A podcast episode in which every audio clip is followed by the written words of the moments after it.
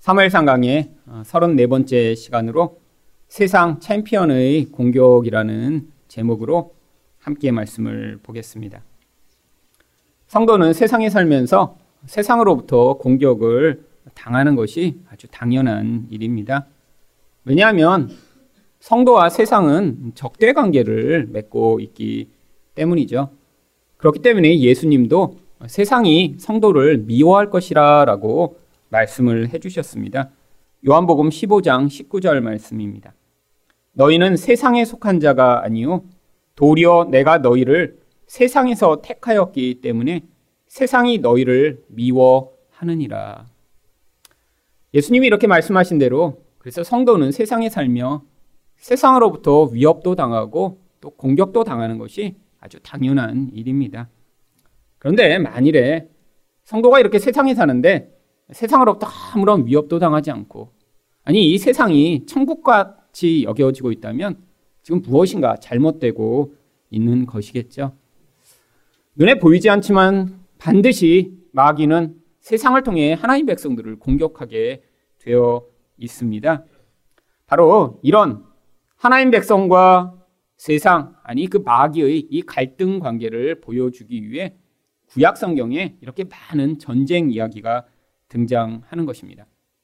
부하게 나오는 이 전쟁 이야기들은 눈에 보이지 않는 이 영적 전쟁, 세상이 성도들을 공격하고 또 그 배후에서 마귀가 공격하는 그 이야기들을 우리가 눈에 보이는 형태로 이해할 수 있도록 지금 이 전쟁 이야기 가운데 담아 그 영적 원리를 가르치고 있는 것이죠. 이스라엘 백성들이 그래서 또 이런 전쟁의 위협 가운데 노출된 상황이 바로 오늘 본문에 나옵니다. 1절 말씀을 보겠습니다. 블레셋 사람들이 그들의 군대를 모으고 싸우고자 하여 유다에 속한 소고에 모여 소고와 아세가 사이의 에베스 담밈에 진침해 바로 얼마 전에도 이렇게 블레셋이 이스라엘 백성들을 공격했던 적이 있었습니다. 그때 아주 위험했고요. 하지만 그런 상황 가운데 또 하나님의 구원을 경험했죠. 근데 이렇게 공격해 오니까 지금 서로 전열을 벌이고 아직 본격적으로 싸움을 하지 않고 있는 그런 상황입니다. 이 전쟁의 상황이 2절과 3절에는 이렇게 묘사되고 있습니다. 사울과 이스라엘 사람들이 모여서 엘라 골짜기에 진치고 블레셋 사람들을 대하여 전열을 벌였으니 블레셋 사람들은 이쪽 산에 섰고 이스라엘은 저쪽 산에 섰고 그 사이에는 골짜기가 있었더라. 이전에 있었던 똑같은 상황이죠. 지금 이렇게 공격해 왔는데 당장에 치고 들어오지 않는 이유가 중간에 큰 골짜기가 있었기 때문입니다. 그래서 산을 양쪽에 올라 서로 바라보면서 자, 언제 어떻게 공격을 할까라고 지금 그 골짜기를 사이에 두고 있는 것이죠. 그런데 과거와는 달라진 한 가지 상황이 있습니다. 똑같은 자리, 똑같은 모습으로 전열을 벌이고 싸움을 준비하는데 이번에는 바로 싸움을 도두는 자라고 하는 골리앗이라는 존재가 이 싸움에 등장한 것입니다. 4절 상반절을 보시면 이 골리앗에 대해 이렇게 묘사합니다. 블레셋 사람들의 진영에서 싸움을 도두는 자가 왔는데 그의 이름은 골리앗이요. 싸움을 도두는 자라고 하는 것이 무엇인가요? 히브리어 이쉬 베나임이라고 하는 이 단어는 단어 그대로 해석을 하면 두 군대 사이에 서 있는 사람이라고 하는 뜻을 가지고 있습니다. 아니, 군인들이 있는데 그 사이에서 어떤 사람이 서 있다라는 것을 싸움을 도두는 자라고 하는 것이죠. 무슨 의미인가요? 바로 군대를 대표의 한 사람이 전쟁을 하는 바로 그런 전사를 이야기할 때 여기 있는 이 싸움 돋우는 자라고 이야기를 하는 것입니다. 그래서 이 싸움 돋우는 자라고 하는 이 단어를 영어 성경들은 전부 챔피언이라고 하는 단어로 번역을 하고 있습니다. 챔피언이 무엇인가요? 운동 선수들 가운데 아주 뛰어난 능력을 가지고 있는 사람을 챔피언이라고 하죠. 근데 전쟁에서는 아주 뛰어나고 용맹한 전사를 이야기할 때 또 챔피언이라고 하는 단어를 씁니다. 영어지만 이 운동에서 자주 쓰이기 때문에 한글로도 그냥 챔피언이라고 하는 단어를 사용하고 있습니다. 이번, 이번 전쟁이 이전과 다른 가장 중요한 상황은 이 전쟁에 바로 적군의 챔피언이 들어왔다라고 하는 것입니다. 이전에 이런 챔피언이 없어도 아주 힘든 전쟁이었습니다. 이스라엘 백성들은 철기가 없었고 또 블레셋은 철기가 있었으며 군대의 수에서도 도대체 상대가 되지 않는 그런 전쟁이었죠. 그런데 과거에 이런 전쟁이 있을 때 어떤 상황이었나요? 바로 이스라엘 백성의 과거 전쟁의 상황이 사무엘상 13장 6절과 7절에 이렇게 묘사됩니다. 이스라엘 사람들이 위급함을 보고 절박하여 굴과 수풀과 바위 틈과 은밀한 곳과 웅덩이에 숨으며 어떤 히브리 사람들은 요단을 건너 갓과 길르앗 땅으로 가되 사울을 따른 모든 백성은 떨더라. 아니 이렇게 챔피언이 없었던 이전에 이스라엘 백성들은 너무너무 두려워서 이런 비슷한 전쟁의 상황 가운데 있을 때 도망을 치거나 숨거나 아니면 도망치지 못하고 사울과 있는 사람들은 벌벌벌벌벌벌 떨고 있었던 바로 그런 상황을 묘사하고 있는 것이죠. 그런데 이제 더 어려운 상황이 나타났습니다. 적군에서 도대체 대적할 수 없는 그런 강력한 전사가 나타난 그런 상황이 벌어진 것입니다. 여러분 이런 상황은 무엇을 보여주나요? 세상이 성도들을 어떻게 위협하고 공격하는지를 보여줍니다. 우리도 인생에서 이렇게 세상의 공격, 마귀의 시험을 당할 때가 있죠. 그런데 그런 시험을 당하다가 또 우리가 무엇을 경험하나요? 하나님의 은혜를 경험합니다. 여러분 이렇게 인생을 길게 사신 분들 돌아보시면 이런 위기와 어려움을 경험하실 때 분명히 있으셨죠. 아, 그때 너무너무 힘들었는데, 그때 너무너무 두려웠는데, 아, 도대체 어떻게 그 상황을 이겨낼지 알지 못했는데, 아, 그런 상황을 경험했던 적 반드시 있으실 것입니다. 근데 그런 상황과 함께 또 무엇을 경험하셨나요? 근데 그때 하나님이 도와주셨지. 그때 하나님이 내 기도에 응답해 주셨지. 하나님이 나를 불쌍히 여기셨지라는 바로 그런 은혜에 대한 고백이 있는 것이죠. 여러분 그런데 인생에서 그런 위협과 공격이 딱 한 번만인가요?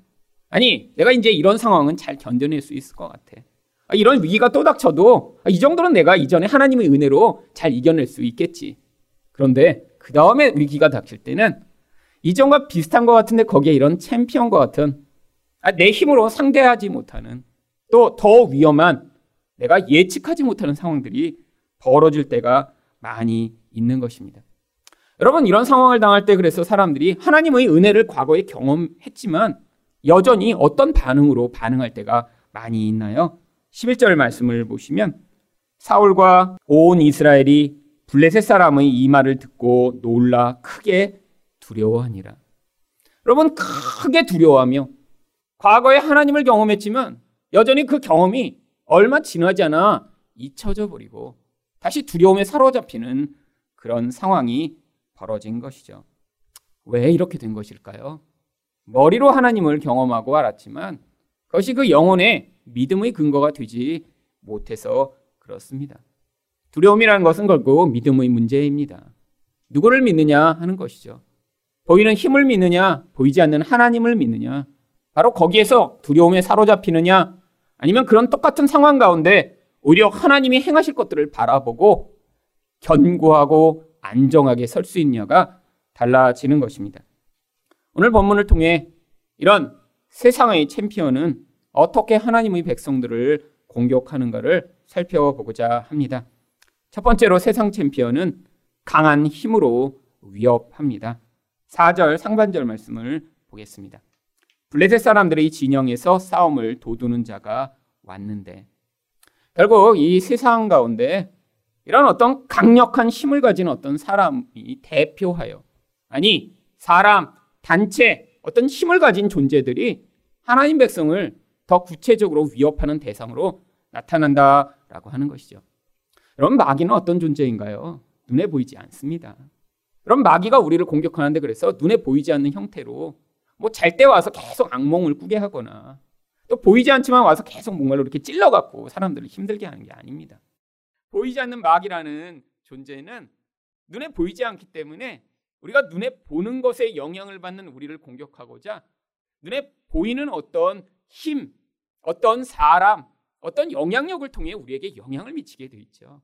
그게 세상의 다양한 방식들로 모습을 가지고 나타나고 있는 것입니다. 그렇기 때문에 이렇게 하나님 백성을 위협하는 그의 존재가 바로 여기에서는 4절 다음 부분을 보시면 그의 이름은 골리아시오 가드 사람이다라고 구체화돼서 나타나고 있는 것이죠. 여러분 골리앗이라고 하는 이름은 훌륭하고 멋진 존재라고 하는 뜻을 가지고 있습니다. 여러분 그의 외모만 한번 본다면 아마 사람들이 우러러 볼 만한 그런 훌륭하고 멋진 존재죠. 또 그는 가드라고 하는 블레셋 가운데 가장 중요한 도시 출신입니다. 이 골리앗에 대해서 성경은 그래서 아주 길게 자세하게 묘사하고 있습니다. 특별히 4절 하반절을 보시면 그의 키를 묘사하는데 그의 키는 6규빗 한 뼘이다라고 이야기를 합니다. 성경에서 원래 규빗은 이 팔을 이렇게 들었을 때 이 팔 끝으로부터 이 팔꿈치까지의 길이를 규빗이라고 얘기를 하죠. 물론 이게 아주 긴 사람이 있겠죠. 짧은 사람도 있고요. 그래서 평균적으로 성경에서 규빗이라고 얘기할 때 약 45cm 정도를 한 규빗이라고 이야기를 합니다. 근데 그게 시대마다 이렇게 딱 정해진 게 아니어서 조금씩 늘어날 때도 있었고요. 조금 줄어들 때도 있지만 학자들에 의하면 평균적으로 45cm 정도 된다라고 이야기를 하죠. 그래서 이 45cm로 말미암아 이 6규빗의 한 뼘을 계산해 보면 6규빗이 약 2m 70cm 정도 됩니다. 거기다 한 뼘만큼 더 컸다 그러니까 아마 15cm 정도 더 키우면 최소 280에서 3m 정도 되는 거인이죠. 여러분, 지금도 2m만 넘어도 사람들이 와라고 할 정도로 큽니다. 뭐 우리가 이렇게 키 크다 하는 사람들 뭐 우리 수준에서 그렇게 센치로 보면 별거 아닌 것 같아도 요. 여러분, 뭐 2m 되는 사람이 우리보다 뭐 1m쯤 더 큰 게 아니잖아요. 근데 2m만 돼도 사람들이 와라고 하고 클 텐데. 여러분 3m짜리 거인이라고 생각해 보세요. 여러분 이런 장수로 나온 사람입니다. 그냥 빼빼 말라갖고 3m였을까요? 아니죠. 엄청난 체구를 자랑하며 이런 3m의 거인이 있다고 생각해 보세요. 여러분 그 키만으로도 위협적인 존재가 바로 골리앗입니다. 여러분 그런데 요즘 아무리 키가 커도 이렇게 3m까지 되는 사람 없습니다. 그러니까 이 골리앗은 이제 지금 현대 의학적 소견에 의하면 호르몬 비대증을 겪고 있는 사실 돌연변이일 가능성이 아주 높습니다. 그런데 그 돌연변이가 이런 전쟁의 상황에선 사람들에게 엄청난 위협을 가할 수 있는 강한 전사로 나타났던 것이죠. 아니 이렇게 자체만으로도 강력한데 그는 또 완벽한 보호막을 자신에게 가지고 있었습니다. 5절부터 7절까지 말씀을 보겠습니다. 머리에는 노트구를 썼고 몸에는 비늘 갑옷을 입었으니 그 갑옷의 무게가 놋 5천 세겔이며 그의 다리에는 놋 각반을 잡고 방패든 자가 앞서 행하더라. 여러분 이런 글을 읽으실 땐 그림으로 그리셔야 돼요. 머리에는 뭘 썼습니까? 투구를 써서 머리를 다 보호한 거예요.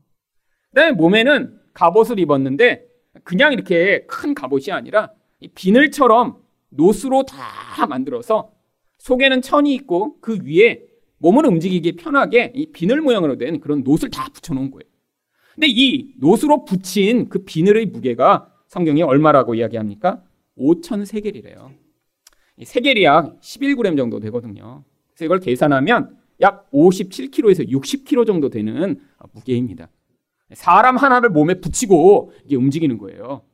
얼마나 힘이 강하면 60kg를 몸에 붙이고 지금 움직일 수 있을까요? 아니 몸만 그렇게 보호한 게 아닙니다. 혹시라도 다리를 다칠까봐 다리에다는 이 각반을 차서 다리도 다 보호했어요. 그 다음에 혹시라도 또 그 틈새가 있을까봐 앞에다 방패든 사람을 하나 붙여서 살아있는 보호막을 앞에까지 친 것입니다. 아니 지금 그 자체란만도 엄청난 영향력을 가지고 있는데 자기를 이렇게 완벽하게 보호하는 존재로 나타난 것이죠.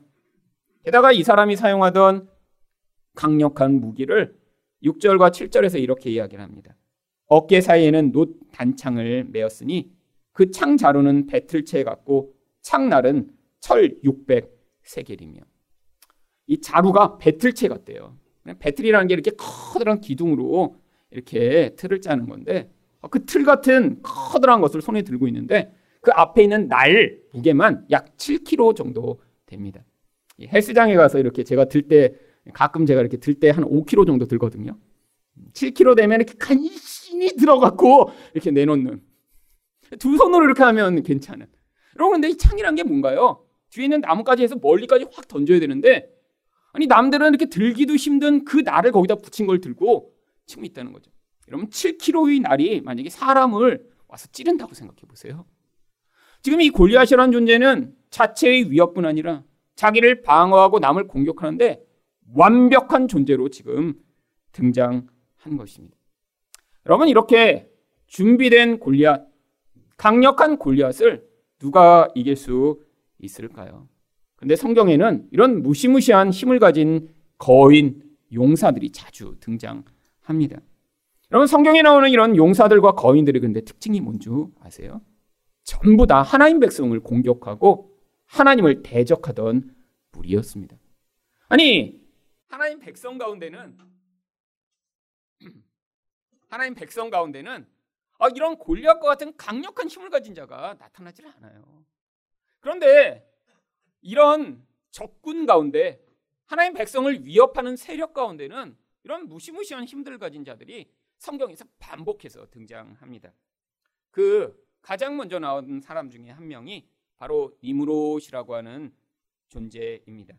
창세기 10장 8절과 9절 말씀을 보시면 구스가 또 니무롯을 낳았으니 그는 세상의 첫 용사라 그가 여호와 앞에서 용감한 사냥꾼이 되었으므로 속담에 이르기를 아무는 여호와 앞에 니무롯 같이 용감한 사냥꾼이로다 하더라. 여러분 구스라가 낳은 니무롯이라는 존재를 묘사하는데 요 절만 보면 아니 어떤 유명한 그런 사냥꾼이 있었다라고 생각하기에 딱 좋은 구절입니다. 그런데 이 묘사가 어디에 나오냐면 바로 이 니무롯이 바벨론과 아수르를 창시한 하나님 백성을 위협하는 세상 세력의 두목과 같은 인물이에요. 그래서 오늘 본문에 나오는 여호와 앞에 니무롯이라고 하는 이 표현도 원래 히브리어로 읽으면 여호와를 대적하는 반역자라고 하는 뜻을 가지고 있습니다. 결국 니무롯이라는 이름이 반역이라는 뜻이에요. 하나님을 반역해 바벨론을 만들고 아수르를 만들어 끊임없이 하나님 백성을 공격하는 이 세상의 대표 마귀와 같은 자라는 뜻이죠. 여러분, 그 이후에도 성경에 이런 용사와 거인들이 자주 등장합니다. 민수기 13장 33절을 보시면 어떤 거인들이 나오나요? 거기서 네피림 후손인 아낙 자손의 거인들을 보았나니 우리는 스스로 보기에도 메뚜기 같으니 그들이 보기에도 그와 같았을 것이니라. 이스라엘 백성들이 가나안에 들려가려고 가봤더니 사람들이 어, 이렇게 막 정말 자기들보다 엄청나게 커다란 거인 같은 사람들이 그 땅에 살고 있는 거예요. 스스로 위축되기 시작합니다. 아, 우린 메뚜기고요. 아, 그들은 거인들입니다. 여러분, 이게 바로 세상의 거인들의 실체죠. 아니 그리고 이제는 이 거인들이 나타나 예수 그리스도를 모용하는 다윗을 실제로 죽이려고 하는 경우가 또 있었습니다. 사무엘하 21장 16절을 보시면 거인족의 아들 중에 무게가 300세겔 되는 노창을 들고 세 칼을 찬 이스바브노비 다윗을 죽이려 함으로. 여러분 성경에 등장하는 이 많은 거인들이요. 강력한 힘을 가진 존재들이요. 결국 하나님 백성을 위협하는 이 세상의 강력한 힘과 권세를 보여주는 그런 모형들인 것이죠. 여러분 성도가 왜 세상에서 성도답게 살아가지 못하게 되나요? 바로 이렇게 성도를 위협하는 강력한 힘과 영향력 때문입니다. 그 앞에서 두려워 떨게 되면 결국 성도의 정체성을 다 잃어버리고 마치 노예된 자처럼 그 두려움 때문에 결국 그 두려움에 이끌려 살아가는 자처럼 반응하게 될 때가 많죠. 여러분, 한국의 음주 문화가 이런 세상의 힘을 개인에게 강요하고 압박하는 영향력 중에 하나라고 저는 생각합니다. 여러분, 음주라는 건 개인의 기호잖아요. 근데 한국에선 그렇지 않을 때가 많습니다. 여러분, 처음 술을 배우게 되는 게 도대체 왜 배우게 되는 건가요? 물론 어려서부터 너무 이렇게 호기심이 많고 욕망을 주체할 수 없어갖고 이렇게 갖고 이제 그게 무슨 맛인가 맛보다가 이렇게 되는 사람도 가끔씩 있겠죠. 근데 대부분 술을 처음 배우게 되는 거는 이런 집단 생활을 시작하며 대학교에 가거나 회사에 갔을 때 그 분위기, 너 안 먹으면 죽어? 안 먹으면 우리 집단에서 더 이상 살아남을 수 없어라는 그 압박된 분위기. 그래서 어찌할 수 없이 그 고참과 선배들 사이에서 그 힘 앞에서 어, 내가 이 집단에서 계속 소속되기 위해서는 어쩔 수 없이 마셔야 되겠구나라고 하며 시작하는 술이 결국 그 술을 벗어나지 못하게 만드는 경우가 얼마나 많은가요? 여러분 근데 술 마시는 게 뭐가 정말 문제죠? 여러분 그렇게 세상에서 한번 시작한 술을 첫 번째는 또 끊을 수 없다라고 하는 것입니다. 끊지 못하는 모든 것은 우리를 노예로 삼습니다. 근데 그 결과가 굉장히 선하게 나타나나요? 여러분 술을 마셔서 막 건강이 막 좋아진 분 정말 있으신가요? 얼마나 술이 건강을 해치면 가끔씩 이 포도주 한 잔 마시면 심장병이 좋다. 아 이렇게 그 음주하는 사람들 그거 봐라 이 건강이 좋잖아. 근데 대부분 그렇게 한 잔을 못 마시잖아요. 대부분 술은 정말 공인된 정말 이런 독성 물질 유일한 독성 물질 중에 하나입니다. 뇌를 파괴하고 간을 파괴하고 몸을 다 파괴하죠. 여러분 근데 술이 더 무서운 점은 무엇인가요? 그게 결국 신앙에까지 영향을 미치게 된다는 것입니다. 여러분 세상에서 깊이 빠질수록 죄책감을 가져오고 결국 이 세상의 쾌락과 유흥문화에 빠지다 보면 심적으로 하나님을 멀리하게 되는 경우가 많죠. 여러분 그래서 이 교회에 20대 후반부터 이 남자 청년들이 점점 급감하는 이유 중에 하나가 술 때문이라고 저는 생각합니다. 만약에 이런 술과 유흥 문화가 정말 한국에 없어요. 그럼 아마 지금 비슷한 비율로 교회를 다닐 텐데 청년들이 가서 한번 이렇게 맛보고 그 유흥의 세계를 경험한 다음에는 교회를 오기가 너무 힘든 거예요. 왜?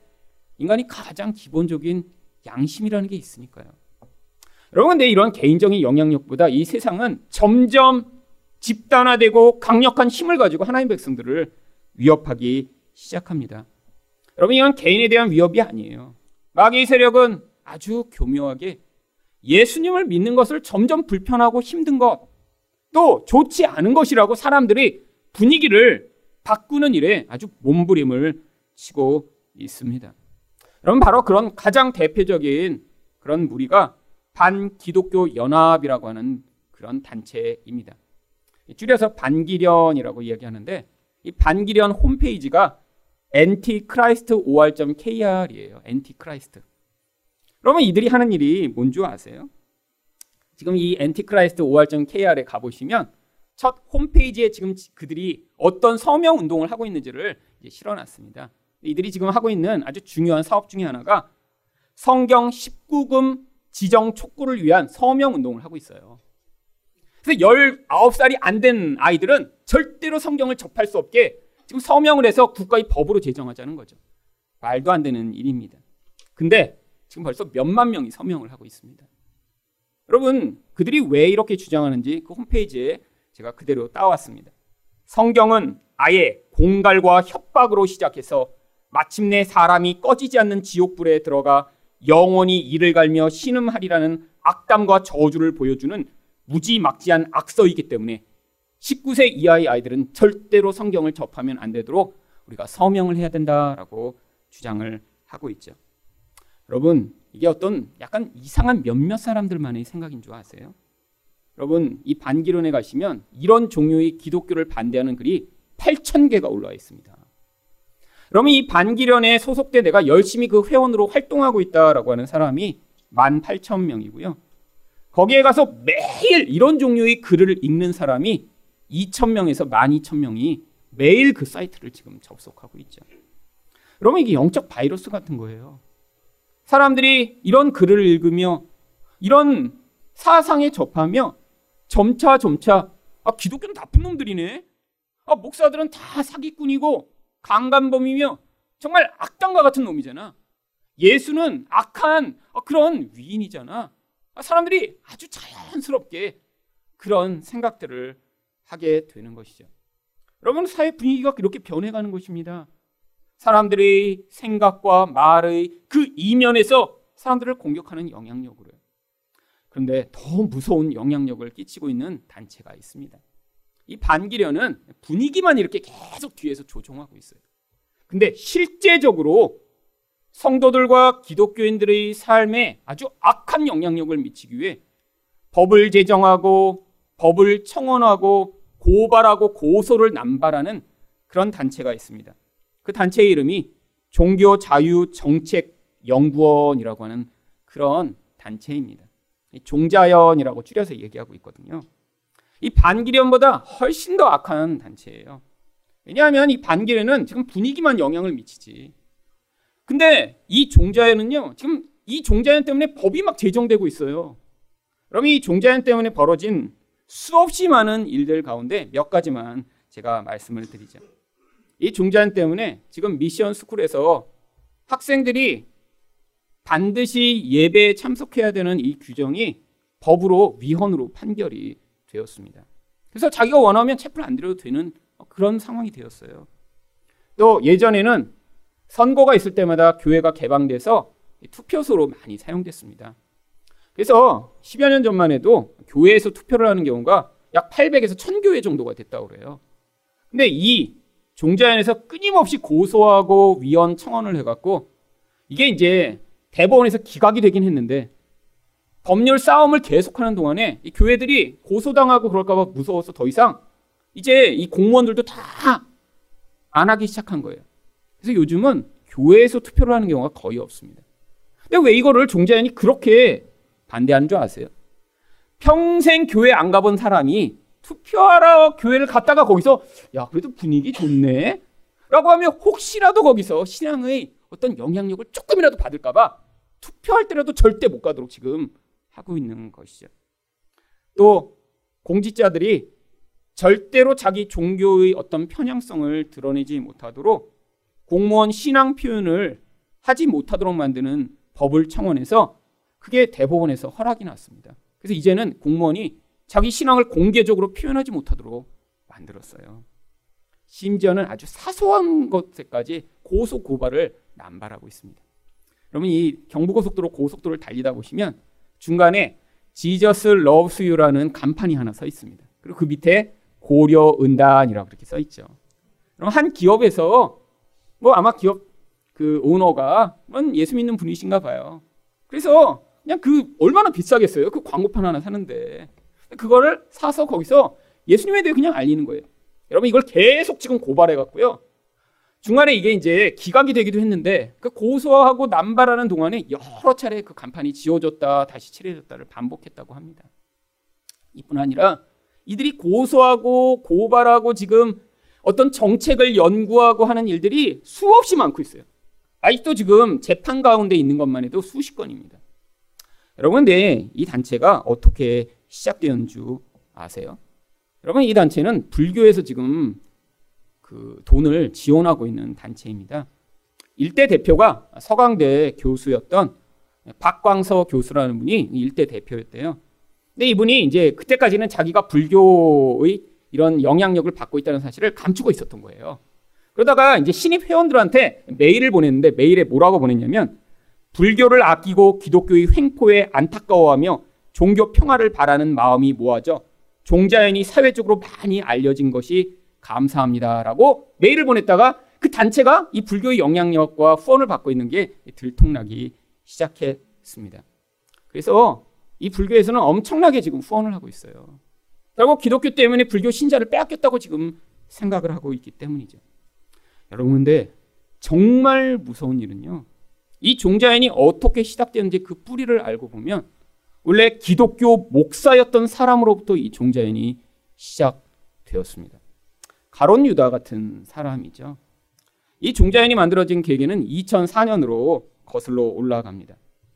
대광고라고 하는 미션 스쿨이 있습니다. 근데 이 대광고에서 학생들을 미션 스쿨이니까 예배를 같이 드리는 체프를 시간을 일주일에 한 번씩인가 가진 거예요. 그런데 거기서 한 고등학생이 단식 투쟁을 시작했습니다. 자기 예배 안 드리겠다고요. 아마 여러분 이름 기억하실 거예요. 강의석이라고 하는 그런 학생이었죠. 46일인가를 단식을 했어요. 대단하죠. 고등학생인데 예배 안 드리겠다고 40일을 밥을 굶는다니요. 아, 정말 난인물입니다. 근데 이 강의석이 그렇게 단식을 하고 예배 투쟁을 하도록 뒤에서 배후에서 계속 지지하고 격려했던 인물이 누구냐면 유상태라고 하던 당시의 대광고 교목이었어요. 그 교목이 이 강의석을 계속 부추겨 같이 투쟁한 거예요. 아니 교목이면 학교에서 채플린도 해야 되는 사람인데 아, 너 그렇게 해, 하라고 하라고.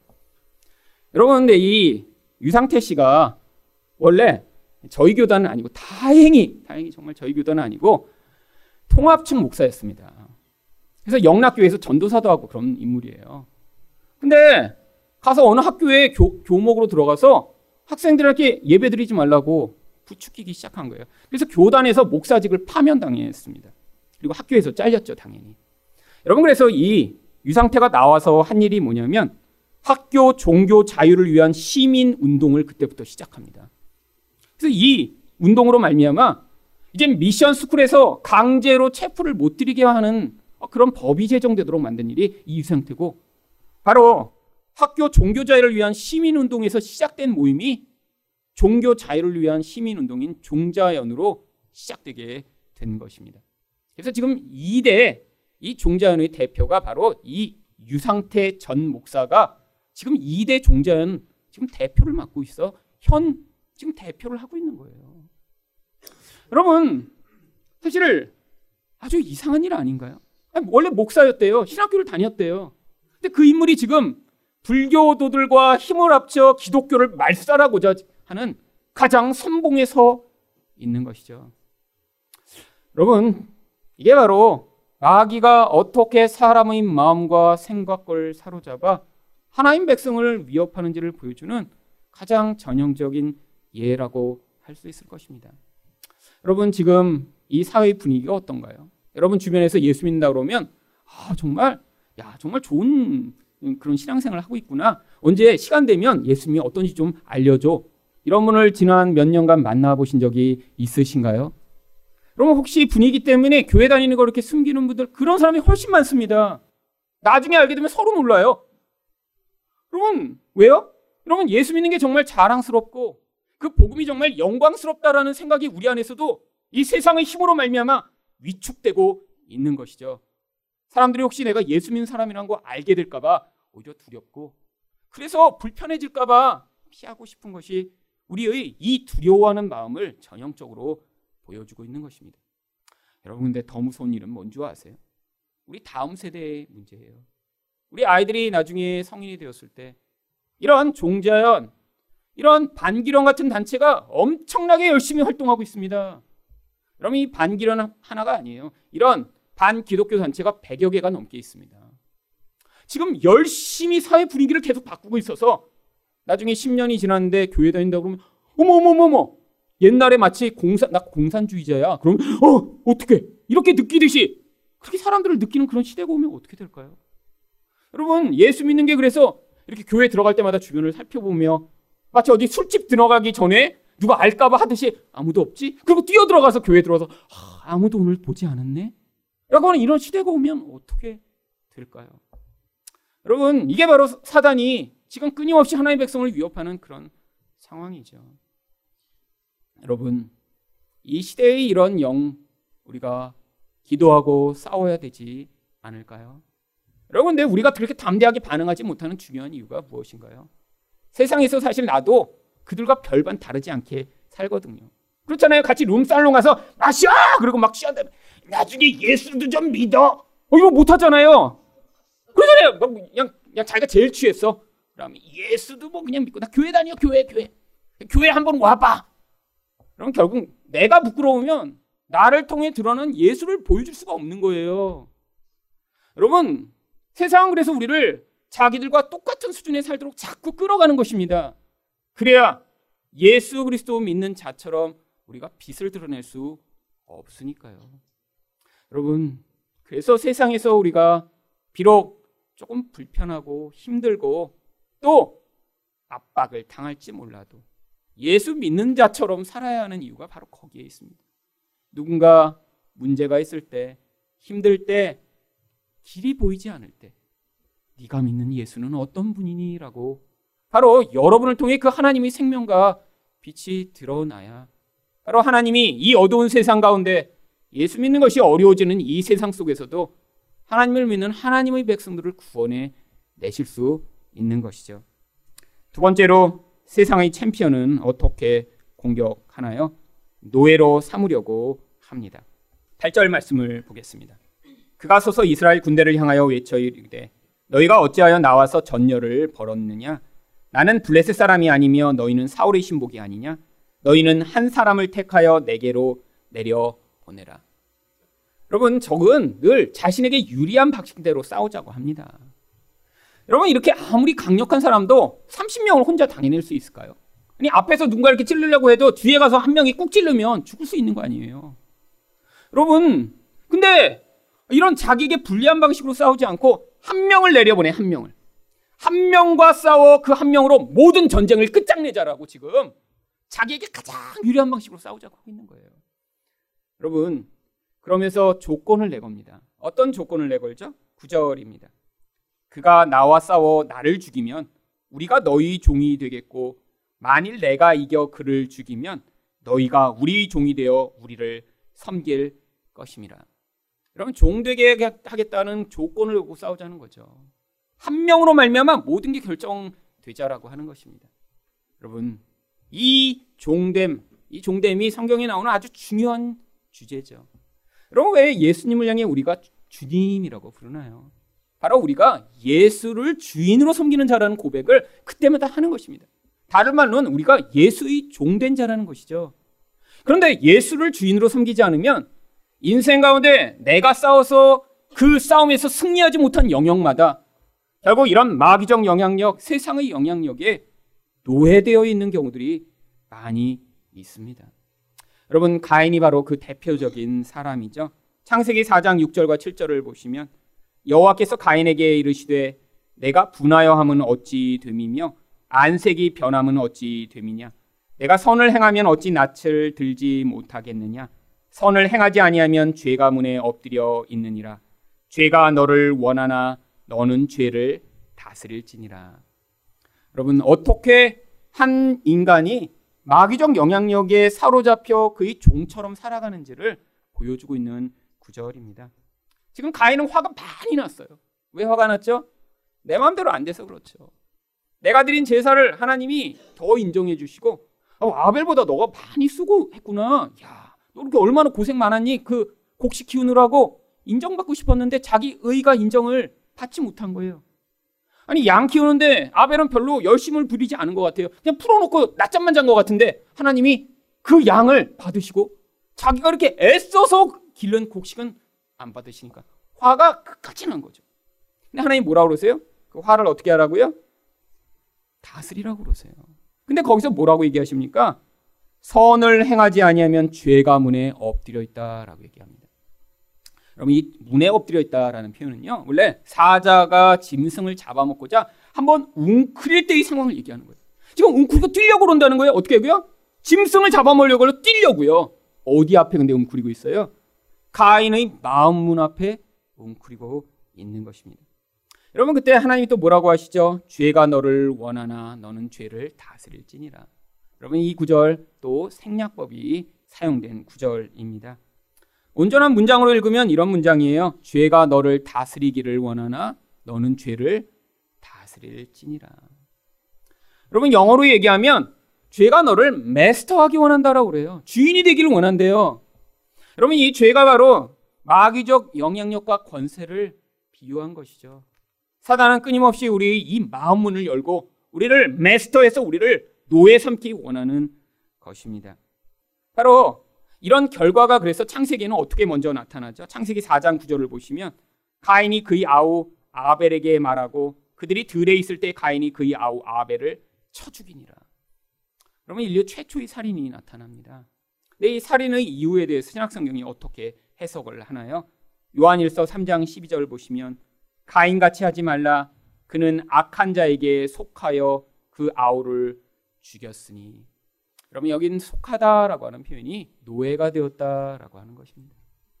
여러분 내 마음 문을 열어버렸더니 마귀가 그의 주인이 돼서 마귀가 시키는 대로 자기 동생을 쳐 죽이는 그런 비참한 일을 하게 되었다라고 한 것이죠. 여러분 이게 바로 영적 노예됨의 상황입니다. 여러분 우리가 우리 마음을 다스릴 수 없고요. 우리가 우리 자신을 통제할 수 없는 게 여러분 우리 인생 아닌가요? 여러분 아무리 결심이 뛰어나고 탁월한 사람이라고 하더라도 자기 인생 가운데 완벽하게 통제하지 못하는 영역이 많이 있습니다.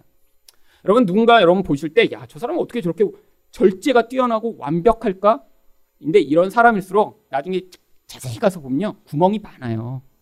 그 몇 가지 영역을 완벽하게 하고자 하는 그 열망이 많아서 그건 완벽하게 하는데 집에 가면 구멍이 많아요. 대표적인 게 뭔지 아세요?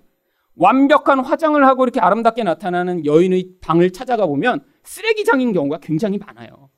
얼굴은 그냥 두 시간씩 이렇게 화장을 해갖고 막 완벽해. 구멍이 하나도 없어. 그래갖고 남이 볼 때, 야 아름답다 그런데 집에 가면 정말 돼지, 돼지예요. 그냥 돼지 우리. 왜? 아, 이거 준비하다가 방 치울 여력이 생기지 않는 거죠. 이게 완벽주의 함정입니다. 집에서 그런 일들이 벌어지고 계신가 봐요. 굉장히 공감하시는 분이 많은데. 여러분, 인간이 어떻게 다 완벽하겠어요? 자기도 완벽하게, 모두 완벽하게, 청소도 완벽하고. 불가능해요. 그래서 사람들이 이 완벽주의에 걸린 사람일수록 몇 가지 자기가 잘하는 것을 완벽하게 하려고 몸부림을 칩니다. 근데 그게 잘 안 돼요. 힘들죠. 어렵죠. 여러분, 통제라는 게 그렇게 어려운 거예요. 자기를 완벽하게 말씀드릴 수 없으니까. 결국 그때마다 실패할 때마다 무너질 때마다 세상의 영향력을 받을 때마다 우리 가운데 그 세상의 영향력이 강력하게 영적으로 영향을 미쳐서 그 존재를 사로잡게 됩니다. 여러분 이런 영적 영향력에 강력하게 사로잡힌 사람의 그림이 신약 성경에 바로 거라사 광인이라고 하는 존재로 등장합니다. 마가복음 5장 3절부터 5절 말씀을 보겠습니다. 그 사람은 무덤 사이에 거처 하는데 이제는 아무도 그를 쇠사슬로도 맬 수 없게 되었으니 이는 여러 번 고랑과 쇠사슬에 매었어도 쇠사슬을 끊고 고랑을 깨었음이러라. 그리하여 아무도 그를 제어할 힘이 없는지라. 밤낮 무덤 사이에서나 산에서나 늘 소리 지르며 돌로 자기 몸을 해치고 있었더라. 그러면 여기 반복돼서 나오는 표현이 뭔가요? 아무도 제어할 수 없었다. 쇠사슬을 매놔도 다 끊어버렸다. 누구도 그를 통제할 수 없다. 여러분 왜 이 한 사람을 통해 이런 모습을 자꾸 보여주시고자 하는 거죠? 여러분 이 영적 영향력이라는 것은 인간 스스로 해결하거나 벗어나거나 자유케 될 수 없다라는 거예요. 너무 강력한 세상 그 이면에서 존재하는 마귀의 영향력이 한 개인의 의지나 결심이나 노력보다 얼마나 강력하고 힘이 강한지. 아, 내가 이걸 막아볼 거야. 내가 좀 열심히 해보면 되지 않을까라는 이 모든 것이 다 수포로 돌아가고요. 결국 내 개인의 힘과 노력과 의지로 그 모든 상황들을 이겨내려고 하는 순간 아무도 통제할 수 없는 이런 노예됨의 상태에 빠져 가장 비참하고 가장 수치스러운 모습으로 살게 된다는 거죠. 이 걸어서 광인의 모습이 어떤가요? 옷을 다 벗어버립니다. 가장 큰 수치를 보여줘요. 여러분, 이 걸어서 광인이 또 뭐하고 있죠? 아니, 마귀의 그 영향력이 강력한데 왜 돌로 자기를 깨트리고 있나요? 여러분, 이 마귀가 결국 인간을 노예 삼아 만들어내는 결과가 이런 거라는 거예요. 하나님의 형상으로 만들어진 아름다운 존재입니다. 사랑하며 살게 돼 있죠. 남을 섬기고 축복하고 그런 정말 행복을 누려야 되는 존재인데 가족과 떨어져 벌거벗고 무덤 사이에 살며 돌로 자신을 깨트리며 살아가는 이 비참한 모습이요. 근데 이 아무도 제어할 수 없는 이 인간에게 어떻게 변화가 나타나나요? 마가복음 5장 6절부터 8절입니다. 그가 멀리서 예수를 보고 달려와 절하며 큰 소리로 부르짖어 이르되 지극히 높으신 하나님의 아들 예수여 나와 당신이 무슨 상관이 있나이까 원하건대 하나님 앞에 맹세하고 나를 괴롭히지 마옵소서 하니 이는 예수께서 이미 그에게 이르시기를 더러운 귀신아 그 사람에게서 나오라 하셨습니다. 여러분 통제할 수 없는 이 영적 영향력의 메인자에게도 구원이 가능하다는 거예요. 어떻게요? 바로 만왕의 왕이신 우리 예수 그리스도를 만날 때 그분의 통치를 받을 때, 그분의 은혜를 입을 때, 그때 자유가 가능하다는 것이죠. 여러분, 마귀적 영향력이 눈에 이렇게 보이는 형태로 나타나면 우리는 그를 보며, 아, 저 귀신 들린 자, 아, 저렇게 마귀에게 사로잡힌 자라고 할 수 있겠지만, 여러분, 우리도 얼마나 이 세상과 그 이면에 영향 미치는 영적 영향력에 노예된 것처럼 사는 영역들이 많이 있나요? 여러분, 이렇게 비참한 모습으로 아주 강력하게 나타나지는 않지만, 끊임없이 내 영혼 가운데 내가 이렇게 노예돼서 나도 통제하지 못하는 어떤 생각으로 말미암아 고통하는 사람들 얼마나 많은가요? 여러분 생각을 통제하지 못할 때 그 생각이 무엇을 가져옵니까? 여러분 불면증을 가져오고 우울증을 가져오고 내면을 파괴시키는 영향력으로 나타납니다. 여러분 이 조현증이라는 병이 이런 영향력이 가장 강력하게 나타나는 거죠. 옛날엔 조현증을 정신분열증이라고 불렀거든요. 이 정신분열증 환자는 자기 안에서 어떤 생각이 벌어지고 있는데 그게 진짜인지 가짜인지를 분별을 전혀 못합니다. 그래서 이제 조윤준 황자를 이렇게 인터뷰하는 그런 이걸 보면 정말 아주 신통방통한 그런 정말 아주 이상한 생각들을 하고 그걸 진짜로 믿어요. 자기가 외계에서 보낸 특별한 왕자라고 이렇게 생각하는 그런 조현증 환자도 있어요. 그래서 정신병원에 데려갔더니 그 정신병원 의사는 그 외계에서 자기를 치료하도록 보낸 또그 어, 외계인이라고 스스로 생각을 하고 그걸 진짜 믿어요. 여러분 이런 생각만 그런가요? 어떤 사람은 말을 통제하지 못하는 사람 또 얼마나 많이 있나요? 그래서 어 벌써 말하고 나서 실수 후회하고 말하고 나서 걱정하고 말하고 나서 꼭 뭐라고 해요? 나중에 전화해서 내가 너한테만 얘기한 거니까 절대 아무한테도 얘기하지 마. 근데 그 다음날 되면 모두 알아서 굉장히 고통스럽고. 여러분 지금 통제하지 못하는 거예요. 내 입을. 여러분 이 소비욕을 통제하지 못하는 분들 여기 많이 또 계시죠? 이제 다섯 개 남았습니다. 마지막 전화 주시는 다섯 분만 이 특별한 기회를 가지실 수 있습니다. 지금 바로 전화 주세요. 080 띠띠띠띠 뭐 이렇게 하면 그 순간 전화기에 손이 가서 걸고 나서 나중에 택배 받고 풀어보지 않는 그런 많은 아주머니들. 여러분 지금 이 사회에서 자기도 통제하지 못하는 소비욕에 빠진 거죠. 여러분 그래서 어떤 사람은 그 이 홈쇼핑을 하루 종일 그냥 틀어놓는데요. 왜? 그냥 홈쇼핑에서 그 흥분을 느끼는 게 너무 좋대. 어, 몇개 안 남았습니다. 당신에게만 드리는 특별한 기회입니다. 그래서 그게 시간이 째깍째깍 째깍 넘어가는 거에서 막 긴장하다가 그때 딱 그게 끝나는 걸 보면 안도감을 느끼며 아 여러분 참 이거 안타까운 것 아닌가요? 어떤 사람은 어떤 행동을 멈추지 못하는 사람이 있습니다. 지난주에도 신문이 났는데 어떤 사람이 뒤에서 빵했다고 내려서 이 목검으로 사람을 폭행해 갖고 전치 사주를 했는데 이 사람이 상습범이더라고요. 그렇게 벌써 세 번째 한 거래요. 여러분 이게 멀리는 어떤 이상한 놈의 이야기 같죠? 근데 제가 어느 목사님 만났는데 자기 교인이래요. 그래서 지금 세 번째에 들어갔대요. 세 번째. 평소에 너무 착한 분이고 좋은 분이래요. 근데 차만 타면 누가 빵 하면 그 순간 바로 헐크로 돌변해서 그래서 그렇게 사람을 폭행하고 이번에 세 번째 걸려 들어간 거예요.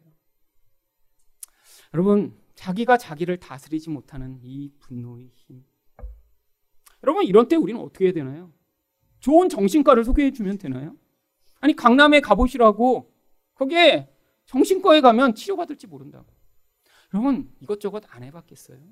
여러분, 우리 안에 나타나는 이런 모습들이 무엇을 보여주느냐요? 아직 내가 예수 그리스도의 다스림과 통치 가운데 온전히 다스림 받고 있지 못함을 보여주는 것입니다. 아니, 내 생각으로는 내가 예수님을 잘 믿는 것 같아요. 내 마음으로도 그렇게 느낄 때도 있어요.